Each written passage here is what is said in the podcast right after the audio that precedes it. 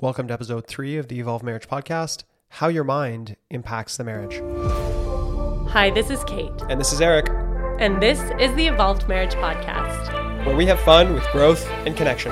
Thanks for joining us. All right, let's go. Hey guys, welcome to episode three. Hey guys, welcome. Good to have you guys again for our third episode. Yahoo! Yeah, episode three. It's a big deal, I think. How you doing, Kate? I am uh, doing well. I'm feeling um I'm feeling good. I went for a long bike ride with the kids today and we found all kinds of treasures while we were geocaching and that was a lot of fun. So I feel very connected to them and I feel like we had a really good day together outside. Yeah, that's awesome. Yeah, how are you feeling? I'm also feeling good. I'm I'm excited. I feel energized. Um, I got these new like blue glasses so I could look at screens. I mean, they're really sexy. Thanks. Yeah, I I didn't. You know, it's it's crazy to me that I can be like look super smart and super sexy all at once and just be neither of those things. Oh, come on. It's like these glasses are doing both those things for me really well. They're just they're just working for me. I just you know that's a great way. I feel sexy. I, I would say that. I think we should keep those on your bedside table Nice. I just will never take them off my face. for later. All right, I love that. Okay, this will be a very short episode today, everyone. Gotta go. Um, all right, guys. So uh, today we're going to uh, touch base uh, around our relationship philosophy, specifically um, the mind branch of the self aspect, right? So for us, when we think about the two aspects of a healthy marriage, it's the self and the marriage. And then each of those has three branches. So today we're talking about how the mind and how we treat our mind impacts the way we show up in our marriages. hmm And we're going to talk specifically about four things that the mind does. Um, because the mind is a very complicated tool and it does play tricks on us. Um, it causes fear and causes us to choose fear over love. Um, it also creates this like negative self talk in our head. We get into this like self sabotage. We sit in judgment of ourself. We sit in judgment of others. We get into this we shitting on ourselves all the time. Right. So, um, and and it's really important to uh, learn to get in touch with your emotions and understand them. And that's another thing that can be tricky when it comes to the mind is understanding what is going on with my mind, what's going on with these emotions And not judging them, right? and not judging them, being okay with the emotion you're feeling and understanding that emotions come and go and they're not there forever. But we're definitely going to touch more on that. And definitely, we're going to talk about the way we perceive situations and that the way we perceive it isn't always the whole story. And sometimes we can make things up in our head, dramatize things, or um, make things less important than they should be. So let's start with talking more specifically about fear versus love. Right. Yeah. And the first thing that comes to mind when we talk about fear versus love, um, I think a lot of people understand that, you know, the wolf analogy, uh, that there's two wolves inside us. Uh, one is the fear wolf, one is the courage wolf. Um, and this is really this this beautiful parable. If you guys haven't heard it, you should certainly check it out. But it really talks about how we have these two wolves within us that are always fighting, and the wolf that will win in the long game is the one you feed, right? So if you feed the fear wolf, if you're constantly online, you know, looking at all these things that are creating fear, if you're critiquing everyone, if you're constantly looking at everyone in a fearful way, right? That you see everyone in a threatening manner, um, well, you're definitely going to be feeding that fear wolf. And the opposite is true, where you know the courage wolf, which really has this foundation in love, which really is is the truth of the of our human beings, is we want to be acting from a place of love. Um, well, if you feed the courage wolf with things like taking action, right, surrounding yourself with others who are healthy, uh, doing acts of service for others, etc., well, then you feed that wolf, and that's typically the wolf that survives and wins. So in our relationships, oftentimes we will avoid things that are scary, that are threatening, right? This is where people end up being conflict avoidant uh, in relationships. And we have this idea that we don't want to rock the boat. And so, because we see conflict or we see our spouse sometimes in a very threatening way, not, you know, threatening like a tiger, but threatening as in, I'm going to feel pain by being refused from them. I'm going to feel pain if I try to love them and they push me away. Um, this is going to be a reminder of that deep fear of myself that I'm not good enough or I don't have value, etc. So, because when we have these fears, we often um, do not bid for affection. We do not go and have the courage to try to connect with our spouses. And we're often thinking about these worst case scenarios that are going to come up when we start bidding for love.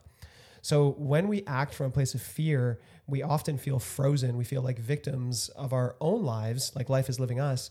And instead, we really want to be acting from a place of courage where we can start leading in these ways, leading in our intimacy, leading in our affection. Because the reality is, as human beings, we all long to be loved.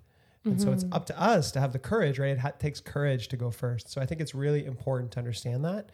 And oftentimes, the questions that uh, I ask myself is, you know, am I making these choices from a place of love or from a place of fear? And I think that can really clear things up for me.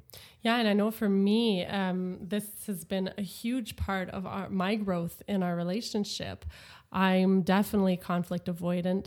I have major issues when it comes to conflict. Like, I will go out of my way to avoid talking about things because I fear that it might create conflict. And you know, sometimes I I have to be courageous and I've had to learn to face that fear Sit and, that fire. And, yeah. yeah, and go and and tell you, you know, hey Eric, I have something to talk to you about. And what I've noticed is by taking those risks, a lot of times I'm kind of like, Eric, I have something to talk about. And then you're very open to it. We talk about it. It's done. It's over. And I'm like, wow, imagine had I not spoken to him about it, all of this resentment would have built up. All of these things would have, you know, accumulated and then we would have been in this worse place than we are now. And then there are some times where I do bring up some things and it does cause arguments, it does cause disagreements, but at the same time, now I'm able to step back and see it as an opportunity to grow and learn. And instead of seeing conflict as this bad thing, I can see conflict now as this positive thing that allows me to get to know you better and get to know our relationship better and mm-hmm. understand, mm-hmm. like, ooh, I need to be more careful when I touch on this subject or that subject. So putting myself in the fire by not being afraid, by choosing love and not fear, I've been able to learn that conflict isn't a bad thing and that we can grow from it. Yeah. And I think what it made me think of is all the ways that we self sabotage, which is what we're talking about next. Yeah, exactly. So let's move on to talking about that because that's definitely something that can have a major impact on your marriage um, when you put roadblocks before you even try anything, which is kind of like I was talking about um, with with conflict for me i would put roadblocks. I would tell myself like you're not good enough. You can't do this. You you're you're not going to be able to get through this if you bring this up. We have this negative self-talk. We talk about ourselves in very negative ways. And the words we say create our worlds. So if I'm talking about myself that way, if I'm talking to, about myself as I'm a bad wife, I can't do it, then I will be a bad wife and I won't be able to do it. So I really need to we really need to get to a place and I've had to do work on that about talking to myself the way I would talk to a friend. What would I tell my friend in this situation? How would I tell her what I'm trying to tell myself right now? Yeah, and I think a lot of it has to do with you know people are stuck in this identity um, of what they can and can't do. Right, the amount of times that in our head that little voice is telling us, "Oh, I always do this. I never do this," or mm-hmm. "Oh, I'll never be able to have that type of marriage. I'll never be able to look that way." This is all your mind trying to avoid change because our mind fears change. So what you're doing, you're actually sabotaging yourself. And there's a lot of different ways you can sabotage yourself, uh, which we can talk about in another episode. But you're actually all you're doing is preventing yourself from taking action because your mind wants to stay comfortable. Mm-hmm. Uh, and what I always say is, you know, you are not your mind. Uh, your mind is a part of you. It's a tool. But oftentimes, what we have to do is we have to actually train our mind to follow our actions so we can stop self sabotaging.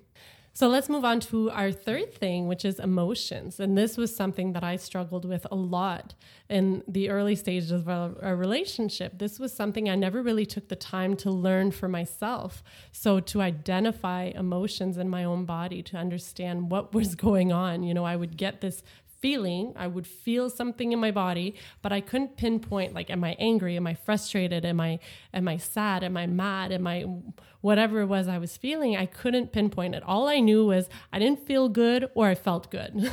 Yeah. so you didn't have the emotional intelligence. right? Exactly. So I had to really learn to get to know my emotions, name them, pinpoint them, really feel them in my body. This is what anger feels like for me. This is what fear feels like for me.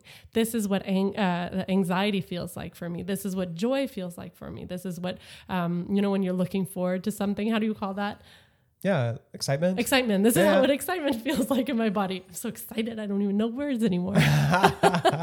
but so pinpointing those things out um, was the first start to my journey. And you know, unfortunately, I did. Th- I did it thr- with through our children with children's books. I was reading the same books as they were to learn emotional intelligence, and I was like, huh, They're like, I want to go to bed, and you're like, No, mommy needs to read this. yeah, mommy needs to read about emotions.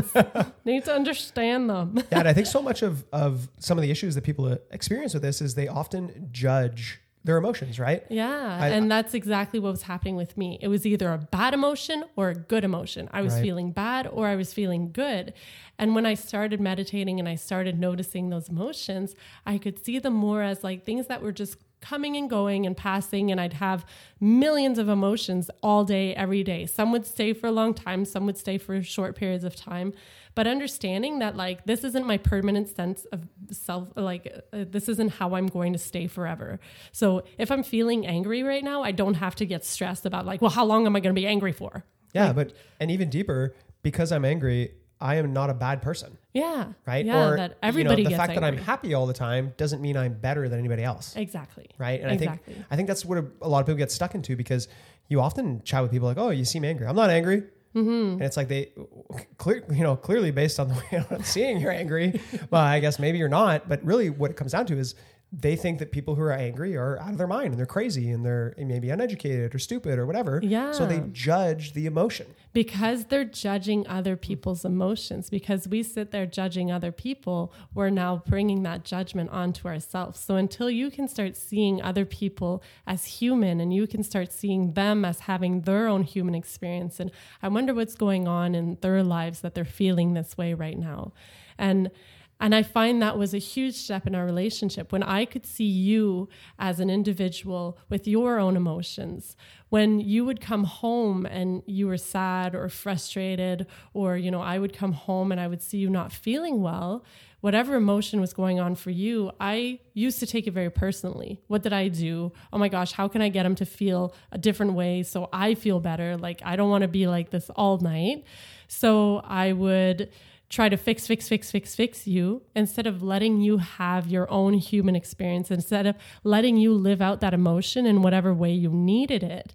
And then letting you get out of it and then being there for you when you were done. So um, I think that was a huge step in our relationship and something we're still practicing daily on understanding the other person has emotions and allowing them to live those emotions. Because if there's anywhere that the person should be able to feel however they want to feel, it's in their own home with the person they love the most in the world. Yeah, absolutely. And I think, you know, we, this is something we also practice with our kids um, is we allow our kids to have tantrums as as long as it's safe, right? As long as they're not hurting anybody, they're not hurting themselves.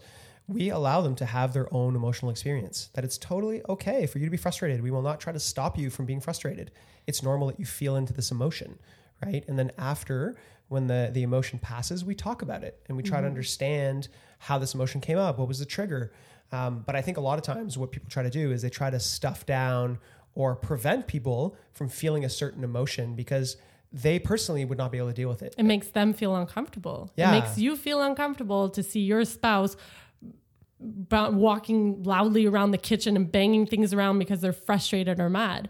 And then you take it very personally and then you feed off of their energy which creates this whole cycle of negativity. And if you can just let them sit in their emotion and you keep going on with your day and and just allow them to feel how they feel, then they'll probably get out of that cycle much faster than if you were there trying to fix it for them. Yeah, and before we move on to the next to the, to the last uh, piece of this, um, I just want to give a bit, a bit of a disclaimer here, right? We're, we're not saying that if your husband or your wife is walking around the house kicking doors down and breaking walls down because they're angry, that that's okay. You know, allow them to have their own human experience and wreck your house. Um, there's, you know, there's clearly boundaries here. There's things that are not okay, and there's ways that we need to learn to deal with our emotion. Right? We need to understand our own emotional regulation, and that's where a lot of the mind comes in. A lot of these mind practices, which we're going to talk about before the end, the end of this episode. But what we really want to say is, you know, if you're in an environment where things are being broken, where things are being thrown around, you need to step out of that environment. Right. Uh, what we're saying is, you know, when when your husband comes home, and this happens in our house, where Kate will come to me and she's like, "You doing okay?" I'm like, "No, I'm just frustrated." And then Kate will spend her whole day, sometimes, you know, back when, mm-hmm. where she would just try to do everything to make me happy. At the end of the day, when I was still frustrated, she would take that personally, right? Which is what we talked about. So we want to allow people in our own homes to have their own emotional experience, as long as it's not harming themselves or anybody else. Right. And setting those healthy boundaries is so important. If I walk up to Eric and I tell him, How are you feeling? and he starts swearing at me, it's okay for me to tell him, Hey, I get that you're not feeling good, but right now I'm going to leave the house or I'm going to leave this room until you're ready to speak to me in a kinder way. And that's okay to set those healthy boundaries. Like Eric said, just because somebody's feeling something in your house does not mean they're allowed to, you know, hurt you or put you down. But definitely setting those healthy boundaries is very important. Yeah, I totally agree. So the fourth thing we want to touch on here is that the way that we perceive things is not always fact, right? Our mind has a way to really trick us here. And I think a lot of times we move through the world thinking that our thoughts are objective truth. Um, and while they might be our, you know, quote unquote little truth, um, they're not necessarily the truth. Um, so, you know, the way that I see it is when you talk about something that's an objective fact, you know, it's it's when you see somebody who's wearing a red shirt. I think you can both agree that shirt is red, right? Um, so it's kind of a base fact. So I would say that's an objective observation. But when you talk about something like, you know, if I came to you, Kate, and I said, you know, you don't love me anymore, and you responded by saying, yes, I do still love you. Both those could be our individual truths, mm-hmm. right? I could feel like you don't love me, and this is the way that I'm expressing it. Maybe it's not the healthiest way to express it, but my perception of my reality is that. And then your perception of that same reality that we're experiencing together is you do love me. And maybe you're doing things that I'm not noticing.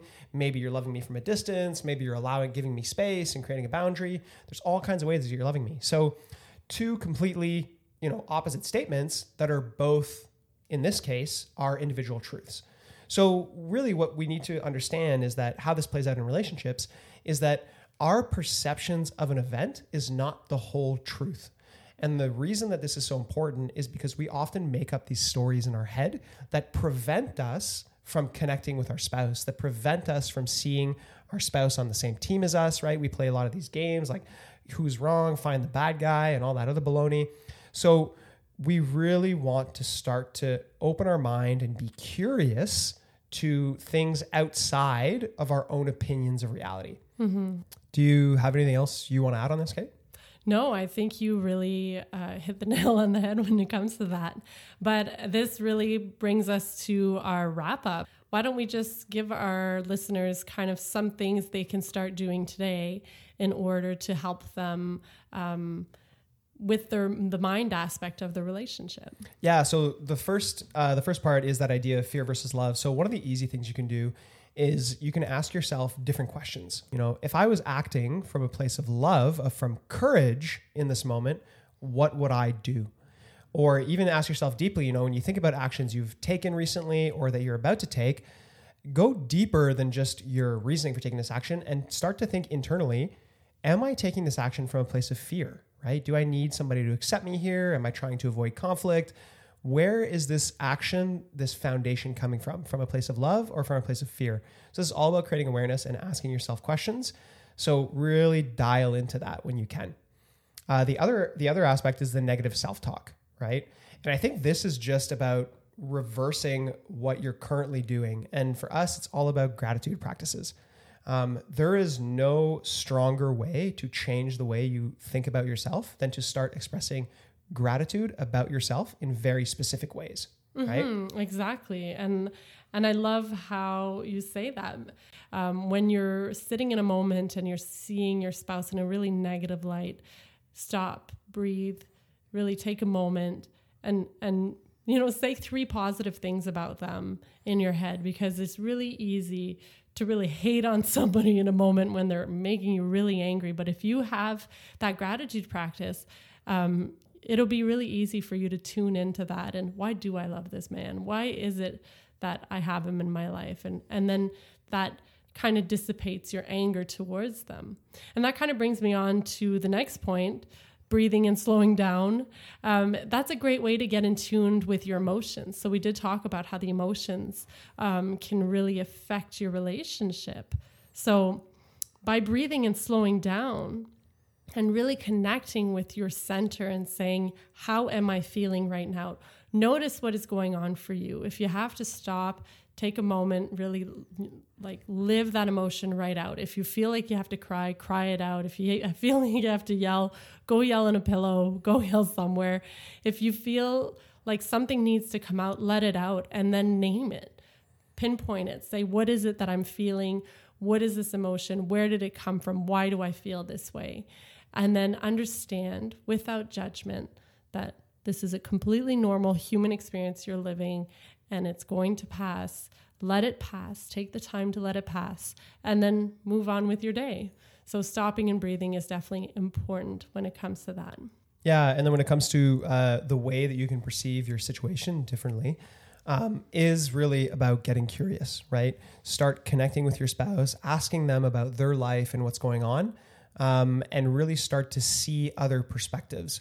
Um, I think also surrounding yourself uh, by other healthy people in your life who can ask you these different questions is imperative, right? Before bringing something to your spouse, ask a third party, ask somebody you know that you can confide in and say, hey, this is kind of some of my thoughts here. What do you think? Yeah. And sometimes, even for me, like I'll go up in my bedroom and I'll journal it.